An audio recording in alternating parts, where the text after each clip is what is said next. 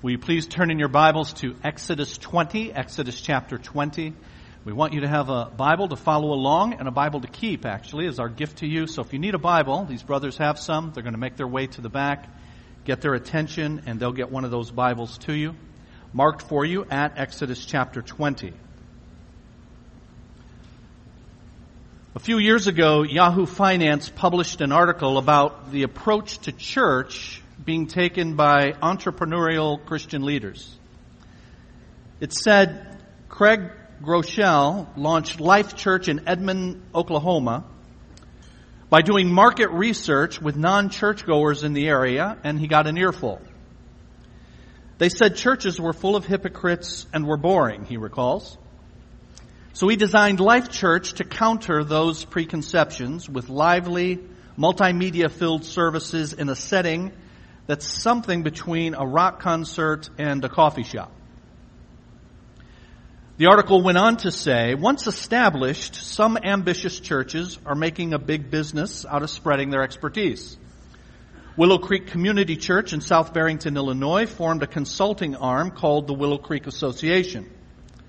It earned $17 million in one recent year, partly by selling marketing and management advice to 10,500 member churches from 90 denominations. Our entrepreneurial impulse comes from the biblical mandate to get the message out, says Willow Creek founder Bill Hybels, who hired, a Stanford MBA to handle the church's day-to-day management. Willow Creek's methods have been lauded in a Harvard Business School case study. Hybels' consumer-driven approach is evident at Willow Creek where he shunned stained glass, Bibles, or even a cross. The reason? Market research suggested that such traditional symbols would scare away non-churchgoers. Like Joel Osteen, Hybels packages a self-help program with a positive message intended to make people feel good about themselves. When I walk out of service, I feel completely relieved of any stress I walked in with says a 38 year old sales manager who switched to Willow Creek because he found his old church too stodgy. One commentator insightfully said of all of this, if it aims to make people feel good about themselves, it cannot be challenging, instructive, or edifying. And how can it be edifying in places where there is no cross and no Bible? Worship has ceased to be a living relationship with God and has indeed become a glorified self-help assembly as if the lesson to be taken from the gospel is in any way consonant with the language of self-help, which suggests a bizarre preoccupation with the self and autonomy in these churches that is itself spiritually dangerous. If people are going to church to feel good about themselves, they have surely got the wrong ideas about our Lord and His church. The Lord does not ask us to feel good about our wretched present state, but calls us to take up our cross and to be perfect as His Father is perfect. This is the good for which we should yearn, rather than the pitiful, self-important, self-congratulatory self-satisfaction of feeling vindicated by shallow, sentimental pop worship. A pastor friend of mine recently wrote on his Facebook page, if you judge congregational worship by how you feel when it's over, you might be worshiping yourself. And much of this preoccupation with self in worship has centered on music. In a culture where the quality of worship is judged by the intensity of our experience, it follows that music has become central in worship. In fact, almost without exception, what I hear when I travel or what I see when I read is worship leader, the title worship leader being equated with music leader. But you see, friends, instrumental music is just one important component of worship and not even the most important. In fact, did you know that there is no mention of musical instruments in the worship of the New Testament church in the Bible? There's only one mention of musical instruments in the entire New Testament, and that's a mention of harps in the book of Revelation. So you could have a genuine Christian worship service without any instruments at all. Now, not that I would want to do that. In fact, let me say how much I very much appreciate the talented musicians that God has given us and how they labor each week to facilitate our musical worship. But even so, you could have complete and genuine worship services without ever having an instrumental accompaniment. God mandates singing in the New Testament, but not instruments. And most churches of the first century were probably not able to do what we do with our instruments. Now contrast that with another component prescribed in scripture for the worship of God's people when they gather. Singing is prescribed. Prayer is prescribed. Scripture reading is prescribed. And also preaching. While you can worship without instruments, preaching is central to New Testament worship. And so, friend, I tell you, if you find yourself getting worked up about music, perhaps rethink your priorities regarding worship. And let's, while we're at it, get the terminology straight. The music guy is not the worship leader. He's the music guy. If there are worship leaders at our church, it's Pastor Rich, Pastor Larry, and myself. Since as overseers of the church, we oversee all aspects of our worship. Our dear brother Anthony is the music leader. Today, I'm afraid we have people worshiping worship. Or worshiping how they feel in worship. More than the God who ostensibly we're worshiping. Now, this all matters to me because it matters to God. Contrary to what many apparently believe today, God cares how he is worshiped, not just that he is worshiped. Some of you will remember the story of the two sons of Eli in the first part of your Bible. Nadab and Abihu, here's what the Bible says about them. They offered unauthorized fire before the Lord, contrary to his command. So fire came out from the presence of the Lord, excuse me, and consumed them, and they died before the Lord. R.C. Sproul commented on this passage, one aspect of the modern church that most saddens and concerns me is that believers are no longer encouraged to have a healthy fear of God. We seem to assume that the fear of the Lord is something that belonged to the Old Testament period, but it's not to be part of the life of the Christian. But fear of God involves not simply a trembling before His wrath, but a sense of reverence and awe because of His glorious holiness. Even though we are living on the finished side of the cross, the fear of the Lord is still the beginning of wisdom. And God is still a consuming fire and a jealous God. And when we come into His presence, we are to come as children, as those who have been reconciled, but there is to be a godly fear inspired by respect for the one with whom we are dealing. Unless you think He is off the mark in that comment, in your New Testament, in Hebrews chapter 12, the Bible says, let us be thankful and so worship God acceptably. And what does that imply, friends? If we're being told to worship God acceptably, it implies that it's possible to worship God unacceptably, right?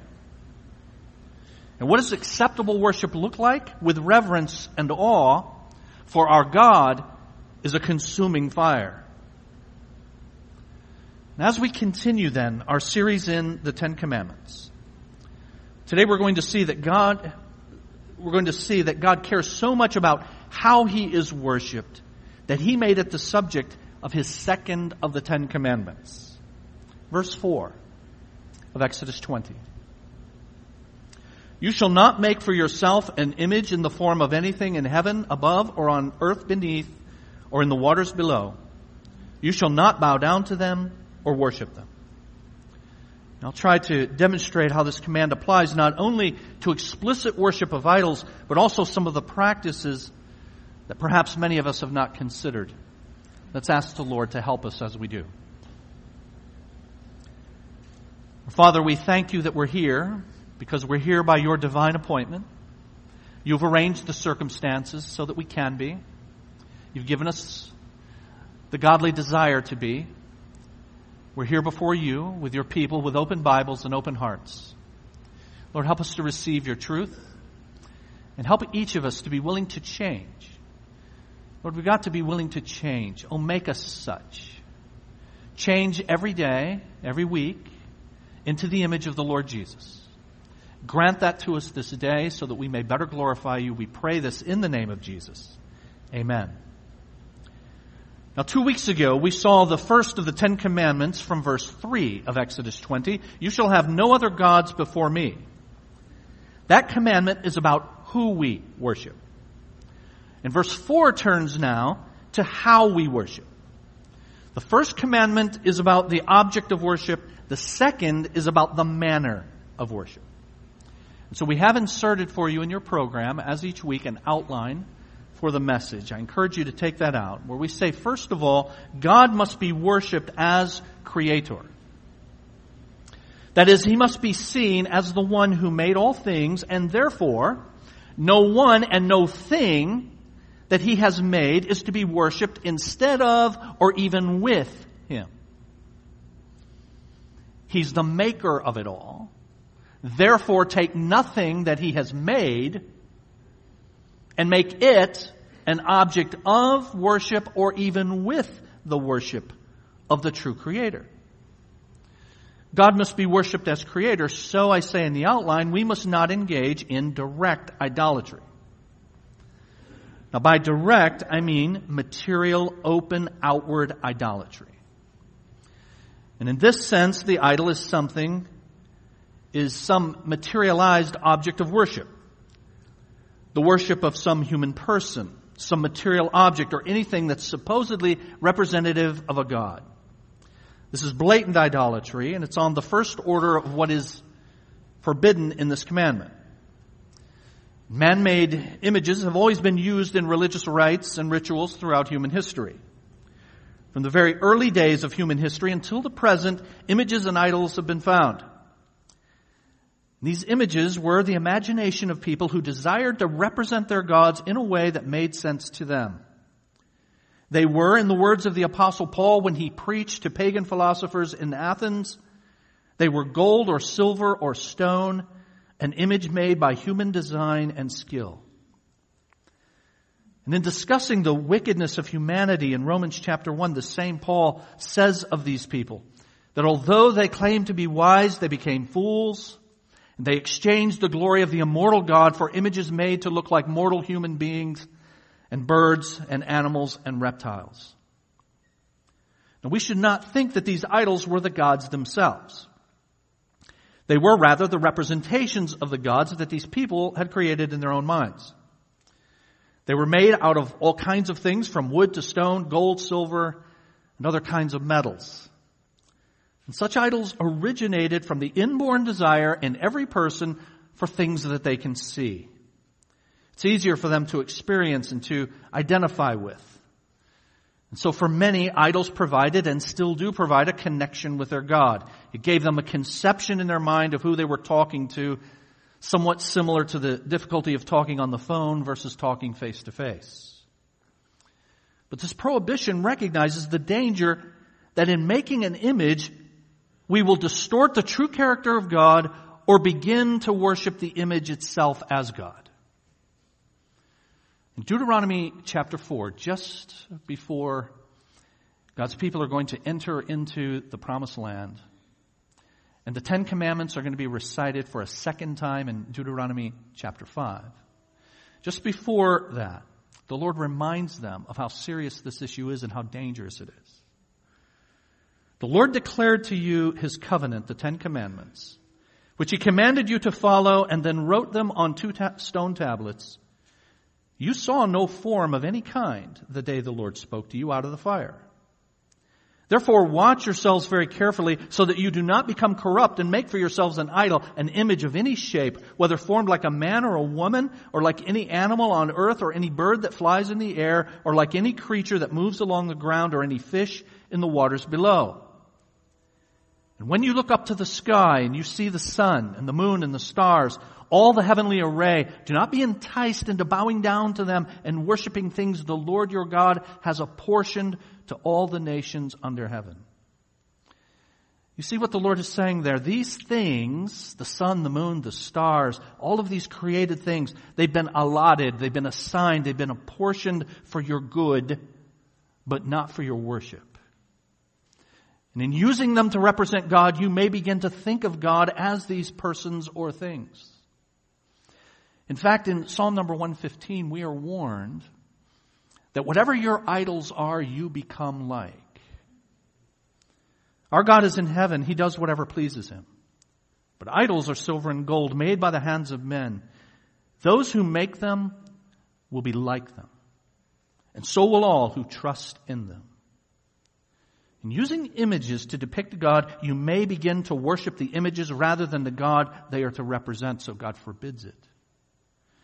We must not engage in direct idolatry. And, I say in your outline, we must not engage in indirect idolatry. In addition to forbidding idols in worship, the implication of the second commandment of the ten is that there is to be no man-made aids in worship. Israel was to worship God on the basis of His revelation to them, of His revealing, making known to them who He is, what He is like, and in fact what He likes. They were to worship Him on the basis of His revelation to them, not on the basis of anything else or through the means of anything else.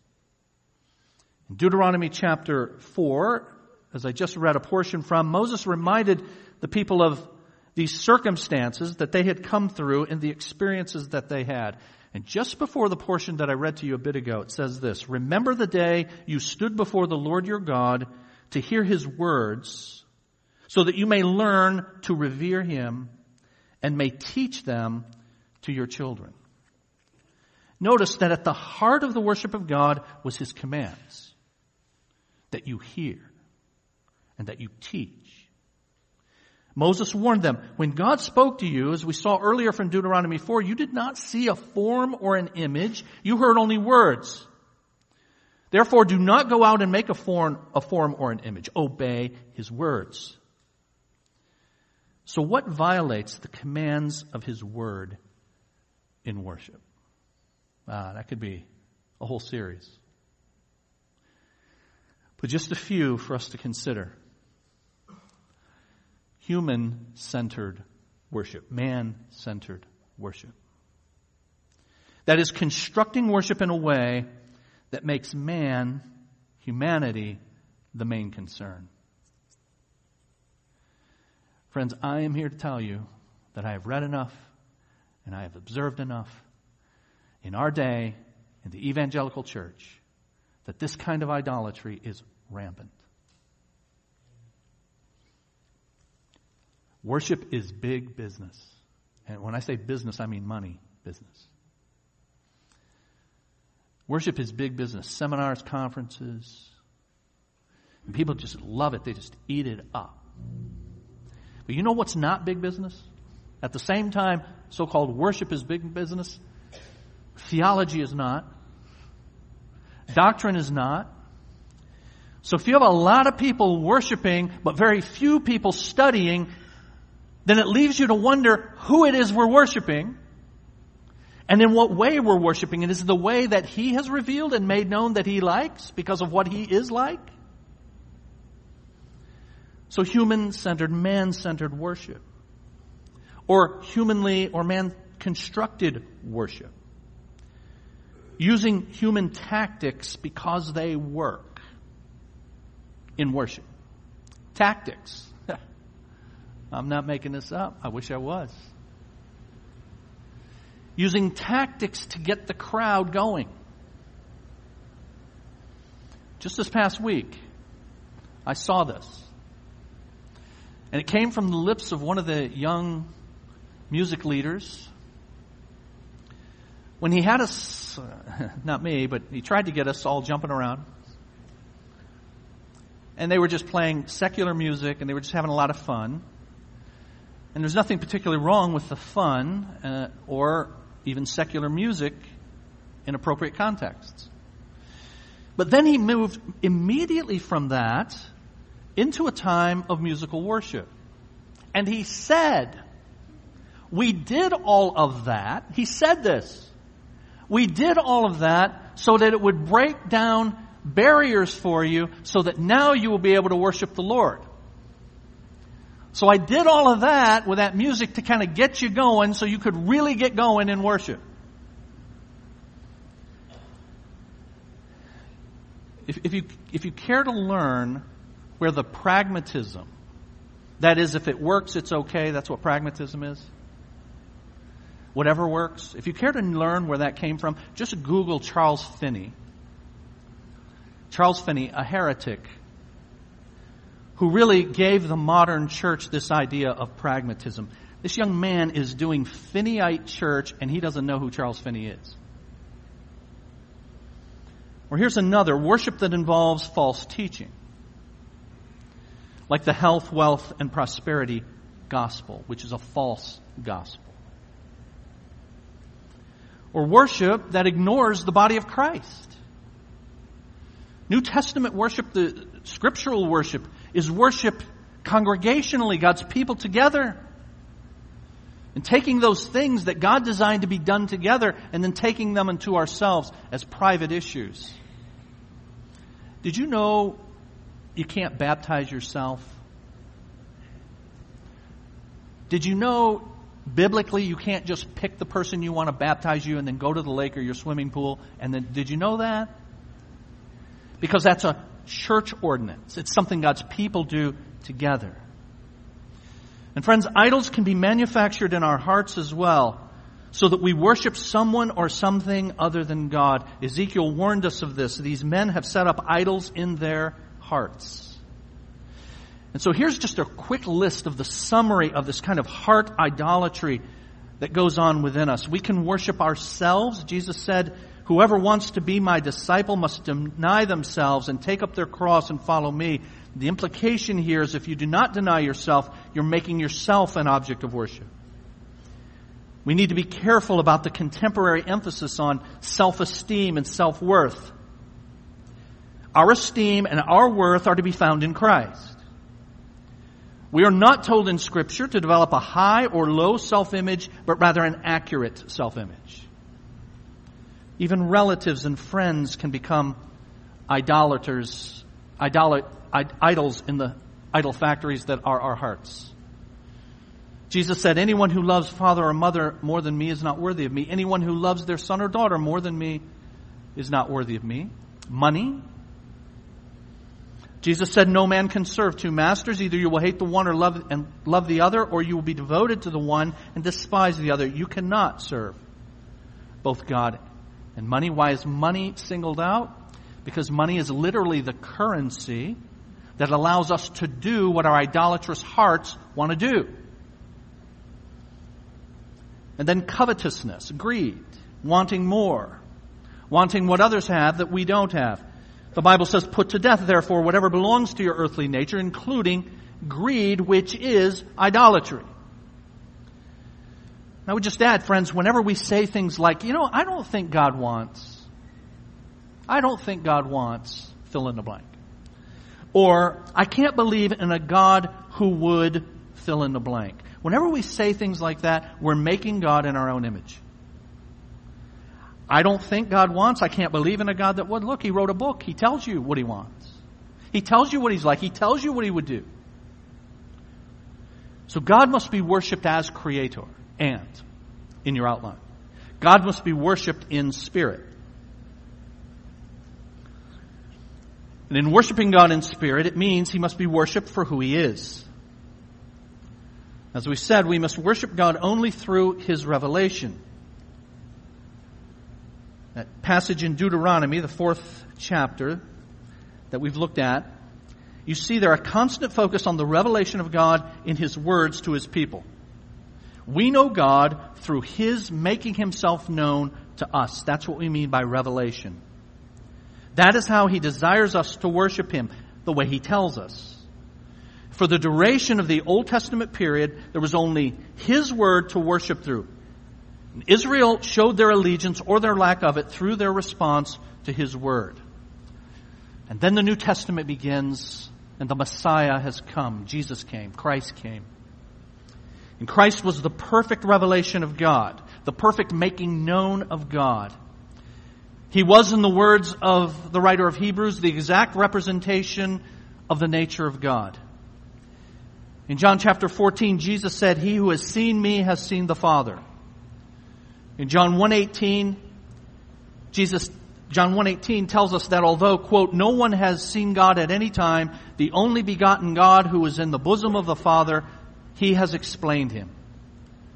And then Colossians 1.15 declares that He is the image of the invisible God. Do you know what that word image is in Colossians 1.15? It's the Greek word icon. You've heard that word before, right? You see it on your computer screens. It's what you click on to start a program. That icon represents the program. Christ is the image. He's the representation of God. In Christ, we have the revelation of God, and we are to worship God through Him, the incarnate Word. The Word became flesh, and through His written Word. In John chapter 4, when Jesus met the woman at the well, he said, True worshippers will worship the Father in spirit and truth. For such people, the Father seeks to be his worshippers. God is spirit, and those who worship him must worship him in spirit and truth. That is, God is spirit, is the foundation for the command to worship God in spirit. And that is simply to define the essence of God. Augustus Hopkins Strong. Some of you know that name as a famous theologian. I have a really thick systematic theology book that he wrote, and it has the tiniest font print on it. But he said this God is that infinite and perfect Spirit in whom all things have their source, support, and end. And so we do not add physical images to his worship, and we do not go beyond what he has made known about himself in worship. God must be worshiped for who he is, and I say in your outline, he must be worshiped by those who are his. True worship requires a new life. True worship requires a new life. A new life out of which we worship with our entire person, mind, will, and emotion. But if you don't have this new life and this renewed mind and this regularly renewing mind, then you cannot truly worship God. Did you know unbelievers cannot worship? Unbelievers can observe worship. There may be unbelievers in this room now observing worship. We're delighted that you're here. But an unbeliever cannot worship. And just as an aside, why would churches design worship for people who can't do it? Why would you design worship for unbelievers? The Bible says this, put on the new self, which is being renewed in knowledge in the image of its creator. Ephesians 4 says similarly, put on the new self created to be like God in true righteousness and holiness. So only those who have this kind of mind, only those who have been changed and are being changed by God can actually worship. And worship of God requires the mind rather than just the emotions, rather than just glandular. So it should not be, friends, I felt the presence of God, or God was there, or negatively, there was no conviction there meaning I didn't feel it. I had nothing going up and down my spine.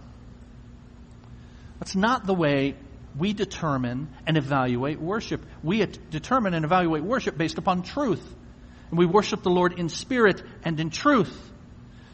Love, for example, can be commanded because it comes from rational truth. And the more we know of God, the more we've been taught of God, the more meaningful our worship ought to be.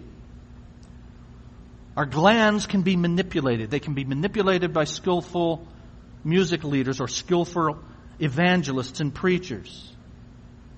How is God to be worshiped?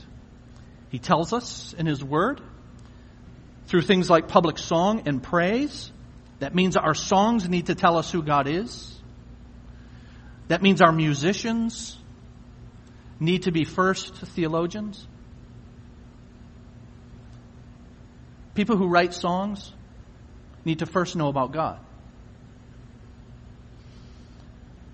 Worship of God will be appreciated when we know who God is. He's to be worshiped, he tells us in his word, through preaching. It's not just something that we endure, but something in which we should delight as we see God extolled in the pages of Scripture. We're worshiping God, friends, and we want to know who He is. And we learn those things through our songs, God rich songs, and through the proclamation of who He is from His Word. So our God must be worshiped as Creator. He must be worshiped in spirit. And I say lastly, He must be worshiped reverently. That is, He must be revered as He's worshiped, feared, in awe of. Now, why? Because God takes it seriously. The reason for the commandment, you shall not make for yourselves any image. The reason for this command in verse 4 of Exodus chapter 20 is given in verse 5. For because I, the Lord your God, am a jealous God. Now when you see this word jealous, you can actually substitute, same Hebrew word, you can substitute the word zealous. That is, zeal, enthusiasm. And what does God have zeal, enthusiasm for? for His own glory. We have the same Hebrew word used in this famous passage in Isaiah 9 predicting the coming of the Messiah hundreds of years later. It says he will reign on David's throne and over his kingdom, establishing and upholding it with justice and righteousness from that time on and forever. The zeal of the Lord Almighty will accomplish this. The jealousy of the Lord for his own glory will make his plan come to fruition. Through the prophet Isaiah, he said, I will not yield my glory with another. And failure to worship God rightly has far reaching consequences. Because verses 5 and 6 say this I, the Lord your God, am a jealous God, punishing the children for the sin of the parents to the third and fourth generation of those who hate me, but showing love to a thousand generations of those who love me and who keep my commandments. One commentator has explained this helpfully this way. The sins of the fathers are punished in the children through becoming the sins of the children. That is, they're not just punished and they didn't do anything wrong themselves. No, they sinned themselves. The generations to come who experience the penalty of the father's sin are those, it tells us here, who hate God. Now we're not told how the father's sins become the children's sins in this passage. But just as an aside, you can, you can think of that. What's modeled before children gets passed on to children, doesn't it? One. Two, the truth is the people who have a heart for God, who revere God, who fear God, who worship God as He desires, those people are the people that God has saved, the people that God has chosen, the people that God has elected.